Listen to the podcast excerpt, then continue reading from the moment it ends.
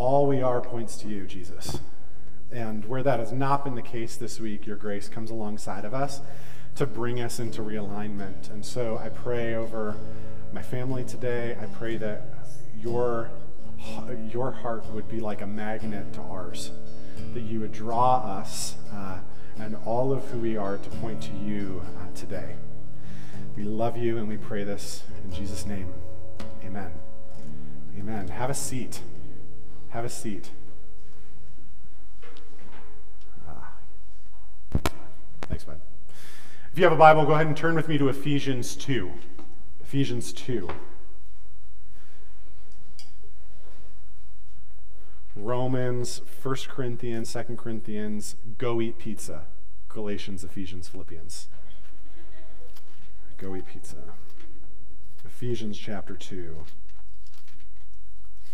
We've been in this series, uh, What is the Good News? This is good news. And what we've looked at over the last few weeks is this idea that the gospel, that the good news of Jesus, both calls us into relationship with God and answers that question, Who am I? But also calls us into responsibility with Him. It answers that question, Why am I here? That the whole Bible is built on this double helix of DNA of relationship and responsibility of why am I here and who am I? And last week, what we looked at was this question Can I art- have I had a gospel encounter and can I articulate it? What I cannot articulate to you today is that I did not receive a whole lot of your stories so I could roll around in them like Scrooge McDuck with money. That was a bummer. So, please take a minute this week, recite your story, share it with us. I wrote an email to my brothers this week, and it's uh, launched some like good text messages back and forth. And um, so, just want to invite you to be, if you've had a gospel encounter, to be reciting that and reporting it uh, to someone else. This week, what I want us to think about is how we, the gospel saves individuals and creates communities. I want us to think about how a gospel encounter personally always calls me into relationship with other people and to taking responsibility for the body of Christ. I want us to think about how the moment that we say yes to Jesus, we are adopted into his spiritual family. And I was thinking this morning about why I feel so passionately about this particular sermon. And here's what I realized you know, if you think about the more significant moments of your life with Jesus, certain places may come to mind a church, maybe a summer camp, uh, a conference, uh, some place that you were. When I look back over my life with Jesus, I realize that my most significant moments of breakthrough have happened in homes. My most significant moments of breakthrough have happened around tables. My, mo- my most significant moments of spiritual growth have happened when I was invited into someone's extended spiritual family. And so this morning, I want us to think about what it looks like us for us to not only have personal gospel encounters, but to be a gospel shaped extended spiritual family. How do you and I take on uh, and step into the, the family of Jesus? And to do that, we're going to look at Ephesians 2, but I really actually want us to spend a few moments thinking about history and theology and Emperor Constantine, you know, usual Sunday morning stuff. Uh, so Jesus lives and dies, rises again, and his life and death and resurrection both forgives our sin by paying its penalty and also cancels the power of sin and death and the devil. And, and so Jesus invites us each into relationship and responsibility. And what's so interesting is that in the first few weeks after Jesus ascends, as Jesus ends his earthly ministry, begins his heavenly ministry, sitting at the right hand of the Father. As that, a few weeks after that happening, all of these people who have personally put their faith in Jesus begin to gather in communities. And within a few years after the ascension of Jesus, uh, there's these little Jesus communities popping up all over the Holy Land. And within about a decade or a decade and a half after the ascension of Jesus, these Jesus communities can be found in every major city of the Roman Empire and the Mediterranean world. They're multiplying all over the world. And the Apostle Paul plays a significant role in starting those uh, little communities. In his extended spiritual family is a man named Peter. Peter will one goes on to one day write a letter to a group of churches in modern day Turkey. That's the letter First Peter. It's what we read while we and studied together uh, while we were all in exile uh, last spring. And uh, he, in that letter, he uses family language to describe the church. I mean, he talks about the church as obedient children who have God as their father. He calls them not to express just love, but brotherly love. He says they are like newborn infants who are being built into a spiritual house. Twice in 1 Peter, he calls them a family of believers. Paul also uses very similar family language in the New Testament. Uh, in Ephesians 2 19 through 22, for example, look with me just briefly at Ephesians 2 19 through 22. Paul says, So now you Gentiles are no longer strangers and foreigners. You are citizens along with all of God's holy people. This is important. You are members of God's family Together, we are his house, built on the foundation of the apostles and the prophets, and the cornerstone is Jesus Christ himself. We are carefully joined together in him to their spiritual family than they had to their biological family. You can understand the tension that the early church felt when they knew that their ties were for spiritual family primarily and then biological family. A lot of us say that our priorities are God then family, then work, right? I think the early church would say our priorities are God, God's family, my family, work. This is a culture that you were primarily part of a group long before you were ever an individual. And the most important group that you were a part of was your family. And now Jesus is saying your family is defined not by biology, but by spirituality your family is defined not by your blood, but by mine. In his really wonderful book, When the Church Was a Family, Joseph Hellerman says Jesus radically challenged his disciples to disavow primary loyalty to their natural families in order to join the new surrogate family of siblings he was establishing the family of God. Relationships among God's children were to take priority over blood family ties. Jesus comes from a family to start a family, and the spiritual family of Jesus multiplies all over the globe. And in that, there is tension. There is tension as believers buck the culture and prioritize their spiritual family group over their bio- biological family group. And by the way, that's a tension that some of you feel. Some of you are the only Christians in your family. Let me change that because this is the Midwest and everybody thinks they're a Christian. Some of you are the only committed, following Jesus, discipled people in your family. And there is a tension when you say, I can't come to that event because I have to be at this church event. There's tension when you say, Can we schedule grandma's birthday party for Thursday night because I have my small group on Wednesday night? Right? there's tension for the early church. And that tension multiplies as the Roman government becomes even more hostile to the way of Jesus. And by the end of the first century and into the second century, Christians are kicked out of the economy, they're kicked out of their families. And so, if you wonder why the early church operated as a spiritual family, it's because it was a necessity. Their primary group, their family of origin, had kicked them to the curb. And so now, of course, they were living in tight knit communities of love. It was their only way that they could survive, it was their only way of sustenance. The earliest Christians understood that the gospel called them, yes, individually into relationship with God and into responsibility to bless the world. But they more deeply understood than we do now that that relationship and that responsibility simply had to be expressed in the context of community. It simply had to be expressed in the context of a spiritual family where everybody has a place and everybody has a role.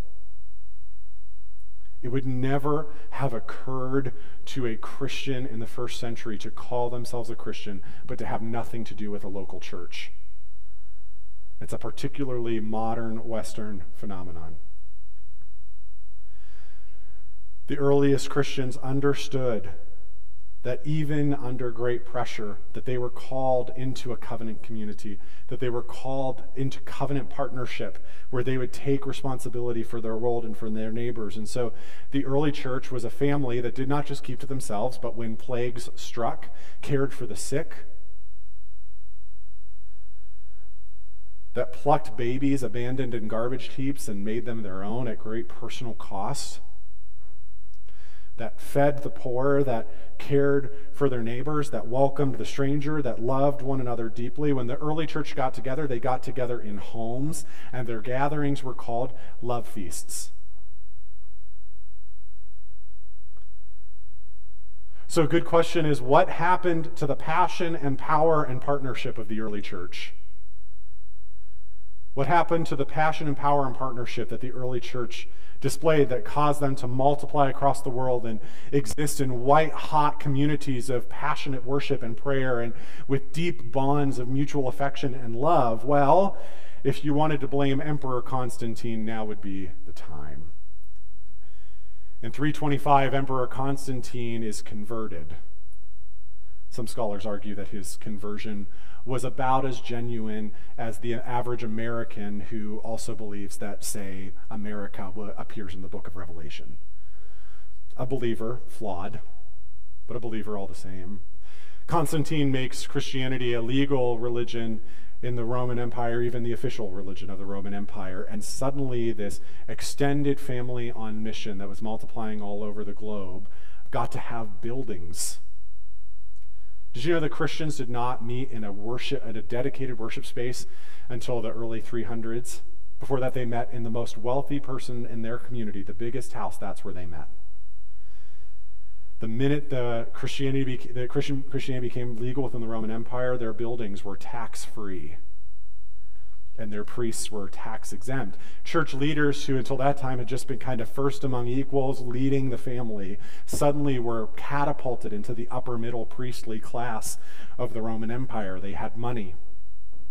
And as the gospel of Jesus, as this good news was, was poured into the vessel of Roman patronage, it weakened this family tie system that instead became about seeing and being seen. It became about power and cultural relevance.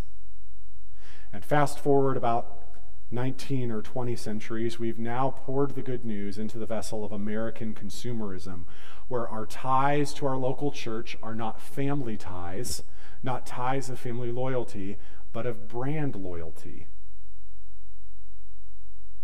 I like that church. I like the things that they do. I like the spiritual products they give me to consume until I don't, and then I switch churches. When you were being persecuted in the first 300 years of Christianity, when you got mad at somebody in your small group, there was no other church to go to.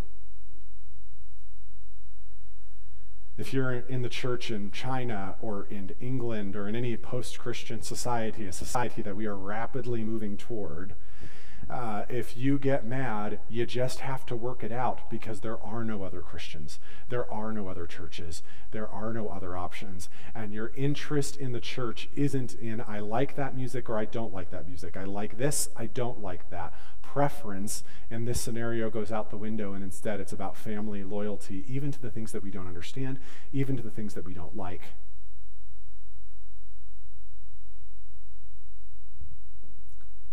So, does that mean the family that Jesus started is no more? Well, no. It's doing really, really well in most places around the globe except here. And even here uh, in the United States, it's there are embers and there are glimmers. And even here in this room, there are embers and whispers and rumors and quick glimpses of this family that Jesus lived and died to give us. And friends, despite how easy it is to complain about the church. Despite how easy it is to talk about our colonizing tendencies, our homophobic tendencies, our bigoted tendencies, Jesus still loves us. Jesus is still glad to be married to us. Jesus is still glad to be with us. He's still glad to be the Lord of his church. And he's even glad that by his to be by his spirit working in and among us to create a tight-knit, extended spiritual family on mission together. Let me show you uh, on this video what I'm talking about. So, today we'll be talking about how the gospel has been good news in the context of community. And I would say that um, it has been good news because um, Jesus has shown me that I am not alone on this journey, that not only do I have Him, but I also have um, brothers and sisters in Him that can walk alongside me. In the context of community, I would say that I've learned that no matter what stage you are at the gospel and your understanding of it, there is always someone that has gone before you. And there's always someone that is willing to bring you alongside them. And that's always been really encouraging to me um, because then you can take that experience you have in being mentored and convert that into mentor and discipleship for someone else.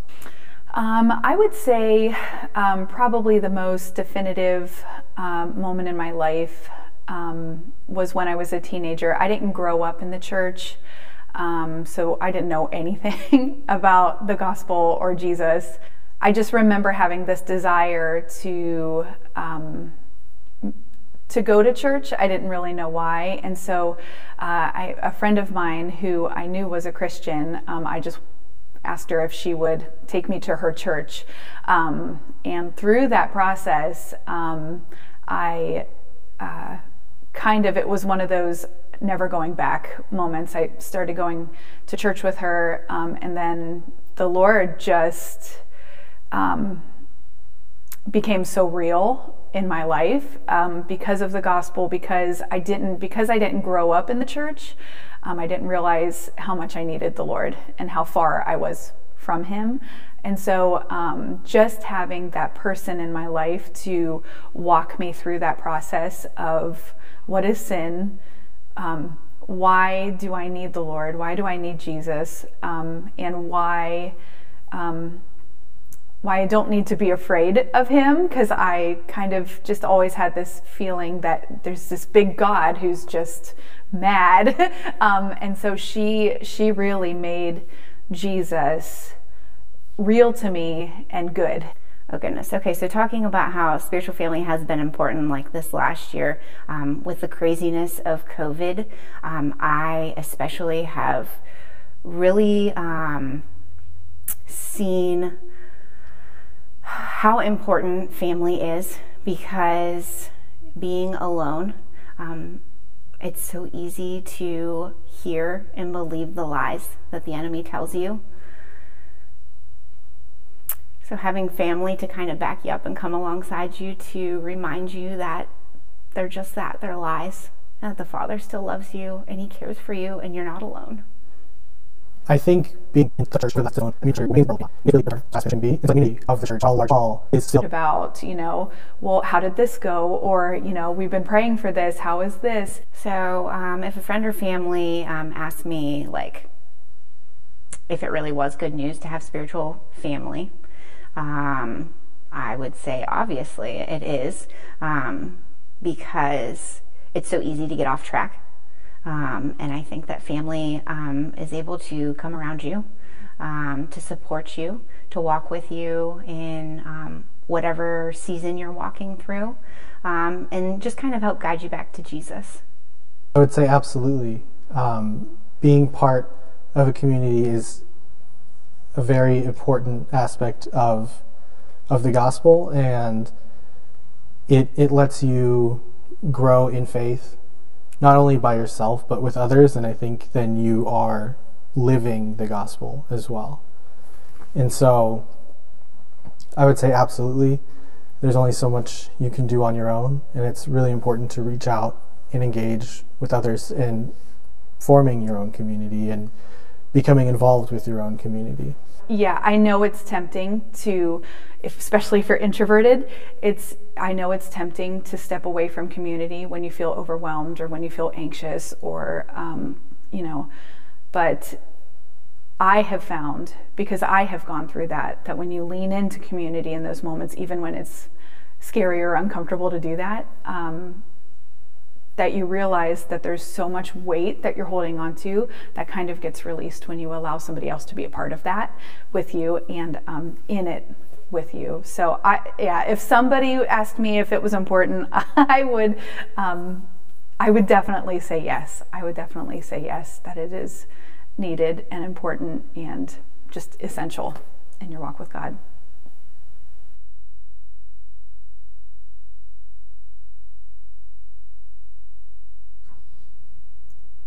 So I see when I watch that video, I see these like embers. I see like hot coals that I wanted this morning, just like,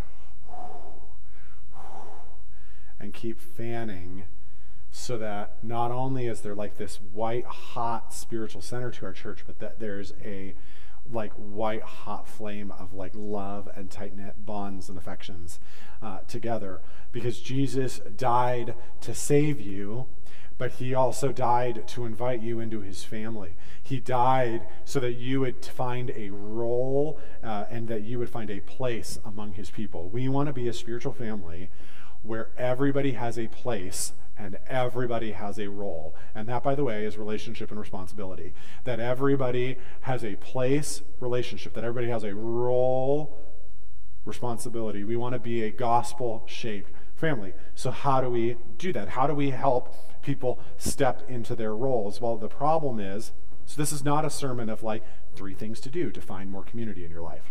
No. Because actually, what's happened is, without even being aware of it, you have blinders on that stop you from fully participating in community. Uh, and you're not aware of them because they are culturally normal, right? Uh, Paul would call these spiritual strongholds. Uh, in 1 Corinthians 10, Paul says, The weapons of our warfare are not of the flesh but have divine power to destroy strongholds. What are strongholds? We destroy arguments and every lofty opinion raised against the knowledge of God and take every thought captive to obey Christ. Paul says that spiritual strongholds are thoughts and arguments, and maybe even put simply, patterns of thinking that we are not even aware of. It is a prison. The walls are invisible because our because it's just a part of being part of our culture. And so what I want to do today is help Holy Spirit help me to remove the blinders, to help you see the prison bars, and for us to go against the grain of the strongholds that we get in our culture so that you can step into family, so that you can find your way into family, a family where everybody has a place and everybody has a role. And spiritual strongholds, the reason why they're so devious is because they are just patterns of thinking that we inherit with, from our culture without any kind of thought. Right? Often it's even things that are celebrated in our culture that then uh, we just kind of take on and assume is normal. And there's three strongholds this morning that I want to name that stop us from participating in community. And those strongholds are materialism, individualism, and tribalism. Tribalism. MIT, not the college you go to to get bad at math, but the college you go to to live in isolation. Okay? Materialism. Uh, materialism is something that, as far as our culture is concerned, is awesome. This is why we work so hard and have so little margin in our lives because we are trying to accrue all that which our culture says is good. So we work really, we, we recently had landscaping done. You should drive by now while it still looks good. Um, so I get it done. I'm so excited. It looks so nice. I'm thinking, all right, we got that done. It's over. Game on. Wouldn't you know that there's like weeds coming up? This was done like a week ago. Okay? And all of a sudden I'm thinking, this takes a time investment. You know what else takes a time investment? Chasing your career and making sure your kids go to all the activities that our culture says they need to go to, and making sure you have enough money to get them into the college you want them to get into, and doing all of these things. And there's this materialistic hustle that includes our stuff, but also extends to the ways that we kind of try to live into the good life that our culture presents to us. And it leaves us with no margin, no margin except maybe for our biological families. It leaves us with no margin to pursue relationship with people. It leaves us no margin to do that which is important as we chase the materialistic vision of comfort and fun and career. The second stronghold is individualism. As far as our culture is concerned, individualism is awesome. You do you. Speak your truth, right? We live in a Western culture where we perceive ourselves to be individuals way before we ever perceive ourselves to be part of a group.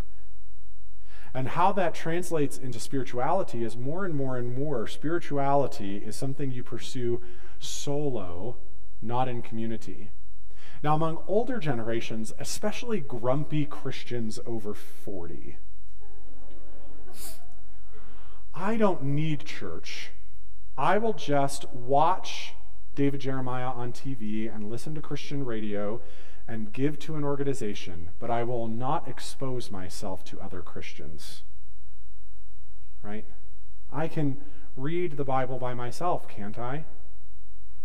You don't have to be grumpy and over 40. You also can be a theology major at any major Christian college, right? Uh, I don't need to go to chapel. I don't need to go to church. I went to chapel three times this week. I can just read T.F. Torrance at a coffee shop by myself. Shoot me. Um, but I think the new version of this, like among millennials and Gen Z, is like collecting um, a series of Instagram influencers, right? Y'all, every single one of your friends, Christian or not, are being discipled right now. Okay? There is nobody that you don't know that isn't a disciple. It's just a lot of our friends are being discipled by various Instagram influencers who think about it. By the way, it's so convenient. You can like listen to them tell you all about their world and their life and give you their advice on their their reels and their stories and their podcasts. And I never need to get messy and like acknowledge anything to someone face to face, right? And so there's all of this discipleship happening in the world where people are being like influenced by like Instagram influencers and they don't need community because they have all of these Christians kind of with their little square images that they can share in their Insta stories and they're good. Right? But underneath that, this des- un- the, the sound of desperate scrolling and tapping is the sound of loneliness. The sound of desperate scrolling and tapping is the sound of the, the crushing weight of difficulty that you can't share with others, right? Because I'll tell you what, living in community sucks. Let's be real. I hurt you, you hurt me, you annoy me, I annoy you. I say something I shouldn't, you say something you shouldn't, back and forth, back and forth, and back and forth. It would be a lot easier.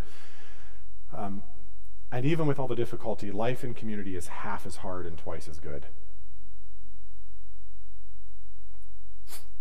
So that struggle and then the stronghold of tribalism. Here's what happens like um, we just don't know how to be around people that we understand or disagree with. We don't know how to be in a class than us. We don't know how to be around people with a different skin color than us. We just don't know how to do. And so what we've done in our society is just fracture into tribes. We do this theologically, right? I listen to only this kind of theology person, only this kind. And I'm not talking about like non like outside the bounds of Bible theology. I'm talking about like let's just decide on inside the bounds of Scripture theologies, and we'll just tribalize around those. And by the way, speaking of tribes, the tribe loyalty, if it's not to who you vote for, or what channel you watch, or what theology you have, or what gun you buy or don't buy, or Black Lives Matter or they don't, or this, that, or the other, the tribe is family first or else. Right? When we were starting Regen, way back when, I felt like the biggest problem that we had is that it was grandma's birthday weekend every weekend for everybody. I swear it felt impossible to get momentum underneath of us because everybody that would come would only be there like once out of every four weeks because the other three weekends were this family party or that family party or this family party or that family party or this family thing or like I don't know my nephew stubbed his toe so we're all having dinner together. I don't you know and um, and it's family first. And so we have these strongholds okay? You've got um, you've got tribalism individualism materialism. How do you what do you do when you have a stronghold. You have to go at it with a practice that is counter to that way of thinking. You have to learn to think, think against the grain of that stronghold. And the way you learn to think against it is to live against it, to do something differently. Okay?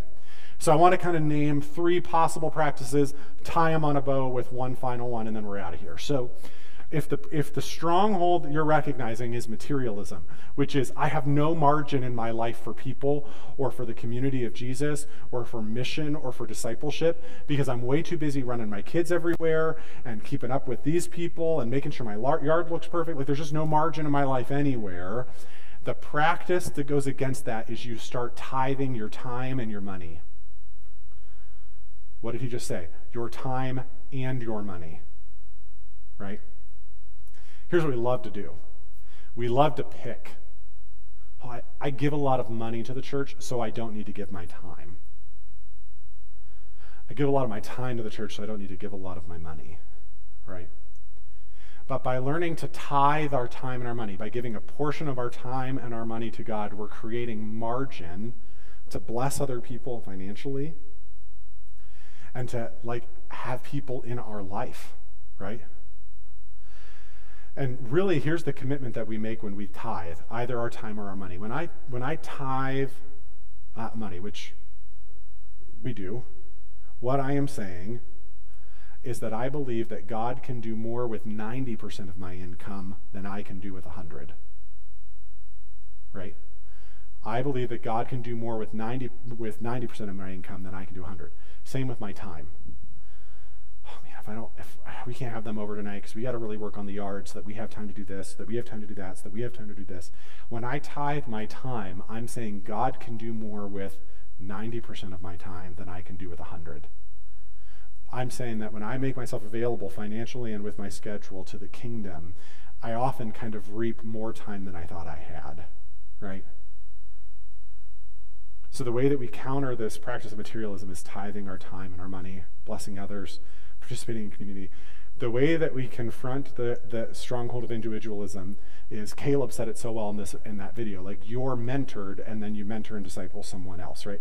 It's choosing to be in a vehicle where you're being invested in and then you're giving that investment away to somebody else. It's called join a group. right? It's but but it's more than that, right? It, it's creating space in my life where somebody is investing in me and I'm investing in somebody else. And sometimes that doesn't happen in a group. Sometimes that happens really organically as we, as we'll see in a minute, have people over in our home and spend time together. It's, it's the ways that we create space for us to be invested in in our discipleship and, and, and to invest in others. And I'll tell you what, that's hard. Because then all of a sudden there's challenge and accountability and vulnerability. And wouldn't it just be easier if I wore my, not my COVID mask, my, my pretend mask to church, and everybody thought I was happy, and I just went home and checked the box and we moved on? But really, what we're saying in individualism is we go against the grain by that by finding places and spaces in our lives where we are being invested in and others are invested, and we are investing in others. And, and I just want to make myself as a living example and say, I am being invested in. So I'm not like Kyle hasn't reached the top of the mountain and, and we're not engaging in trickle down economics for like you to be invested in. I'm seeking investment so that I can invest in others. See? And that never stops. That never stops, right? So there's materialism, individualism, tribalism. Here's how you go against the, the stronghold of tribalism. If you see someone of a generation that is different than you, if you see someone whose skin color is different than you, if you see someone who, by the way they dress or talk, you get the sense that they're of a different socioeconomic class than you, you move toward that person and offer them welcome. Right? Instead of sticking with the people that you are like or that you feel comfortable with, you get proximate to that person that is not in your tribe. And you listen and you engage and you offer welcome right? I mean, this was the early church to a T. The early church was this like multi ethnic, multi generational, multi socioeconomic class. Like, y'all, they were like violating each other's written and unwritten rules all of the time, right? Which is why, like, the temptation was to just isolate like the Jews will hang out over here and the Gentiles will hang out over there, and you've got like the Greek speaking Gentiles and these Gentiles and these. No, what we do is we, we see difference and we move toward one another. And I just want to put that out there as that will be vital as we start to like unmask at feasts and get to know one another. And I will bring a squirt gun if I see you clumping. Okay? Um, and so, how do we tie all of these pieces together? Here's the subversive press that contends against all three of these strongholds hospitality. Not having people in your home, some of you have been doing this, no judgment. Um, remember having people in your house, remember eating together? Remember having casual conversation over a meal? Do you remember being in groups? Do you remember being in It's practicing hospitality. House key. Have you even been coming to my church? Right? Um, in her book, she says, those who live out radically ordinary hospitality see their homes not as theirs, but as God's gift to use for the furtherance of his kingdom. The my home is my castle people are panicking. The open, they open doors. They seek out the underprivileged. They know that the gospel comes with a house key. Let God use your home, apartment, dorm room, front yard, community gymnasium, or garden for the purpose of making strangers into neighbors and neighbors into, listen to it, family. Because that is the point, she says. Building the church and living like a family, the family of God. Hospitality, it's sharing your home and your table with others. It's a key practice of the spiritual family of Jesus all way that long ago. And I preached a message on hospitality. If you're going to be around our church, you're going to hear me do these probably about once a year. I probably teach on hospitality more than I teach on money. Um, and so, uh, so I taught on hospitality, and two um, more seasoned believers came to me after church and said, Well, you really whiffed it with that one with us old ladies. Good morning to you, too. Yes, how? Tell me. Well, we old ladies, we don't like to have people in our house. It's too much work. We've been doing that for years. I said, okay, well then don't do work, just order a pizza and have them over. we would never, like I told them to kill the animal on the table in front of, we would never do that. And so we're going back and forth, and I almost got to the point in the conversation where I said, I am really sorry that you don't want to do what the Bible expressly commands you to do. But that's between you and Jesus. Right? Do you know what First Peter says? Show hospitality to one another without grumbling. Oh, okay. right? Right? Uh, in Romans 12, Paul ties meeting the tangible needs of the saints with practicing hospitality. And hospitality is so important for Paul that it is a qualification of church leadership. You can't lead in the churches that Paul starts if you're not having people over for dinner. And listen, hospitality ain't entertainment. Okay? This isn't this isn't Chip and Joanna Gaines time, okay? Which is impossible if you like me have a toddler. It's just not happening, right? Here's what it's going to look like if you come over to my house because when when I practice hospitality, I'm inviting you into my home and my life. I'm not inviting you into my HGTV life. Right? When I invite you into my home, here's what you're going to find. I will have not cleaned all that much before you got there. I mean, like the toilet will be clean. You know what I'm saying? But like, I'm not going to clean the floors till after you go. Why would I clean the floors before you come to dinner and make my floors messy? Right? I mean, the kitchen's not going to be gross. There might be some dust in some corners, because guess what, y'all? Like, I would rather have you over my house for dinner than have a clean house. That's just what I would prefer. Right? Um, and so, uh, you are probably going to step on a train or Hot Wheels or Lego or some combination of all of those things because our front room is the playroom at our house right now. But I am not inviting you into my perfection, I'm inviting you into my life. I'm not inviting you into my into what I wish I was. I'm inviting you into who I am and what my family is like and inviting you into that. And so some of that some of us really struggle with that. Like you might have been raised like of a generation that like you don't have people in your house unless it's perfect or whatever. And that's why, mom, if you're watching, sorry. But when people would come over growing up, here's what we would do. this frantic, like, people are coming over around the house thing. Which I there was there's me and my three younger brothers. Like we lived in a disaster zone. You know what I'm saying? So here's what we would do. We would like put stuff in like brown paper bags and then shove it in the back back room and close the door. You know what I'm saying? And some of you know, you've been to my house. You'll notice that back that back bedroom, that door's closed a lot. Okay?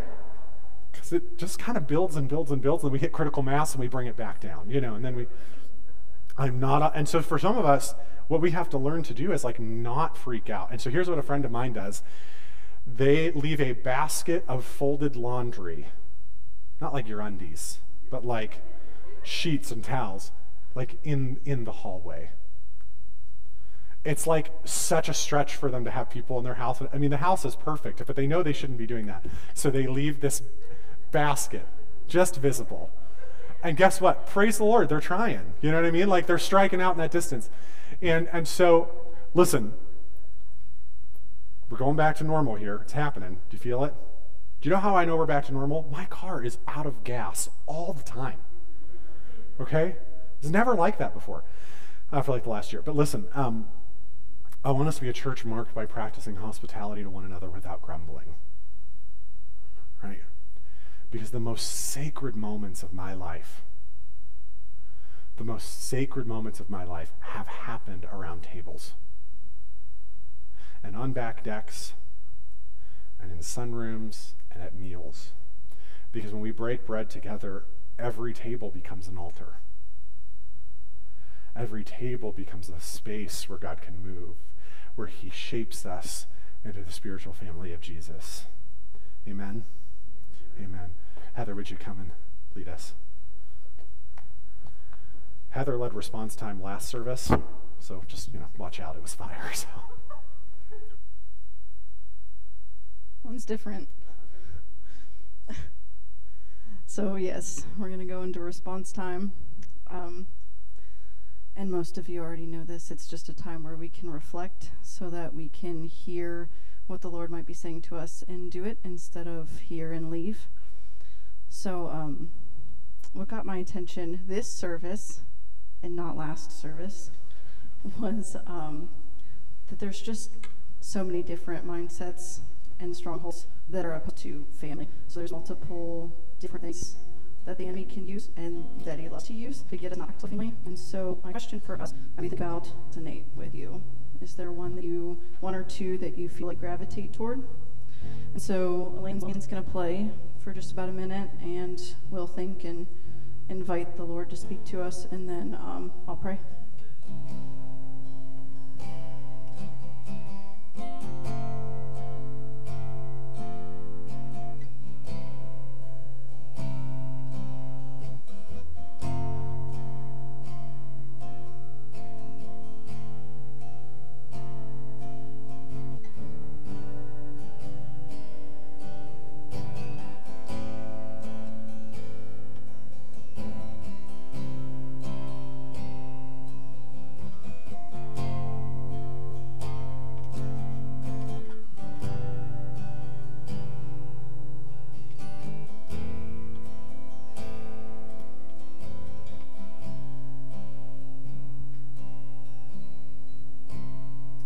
Thank you for the ways that you get our attention,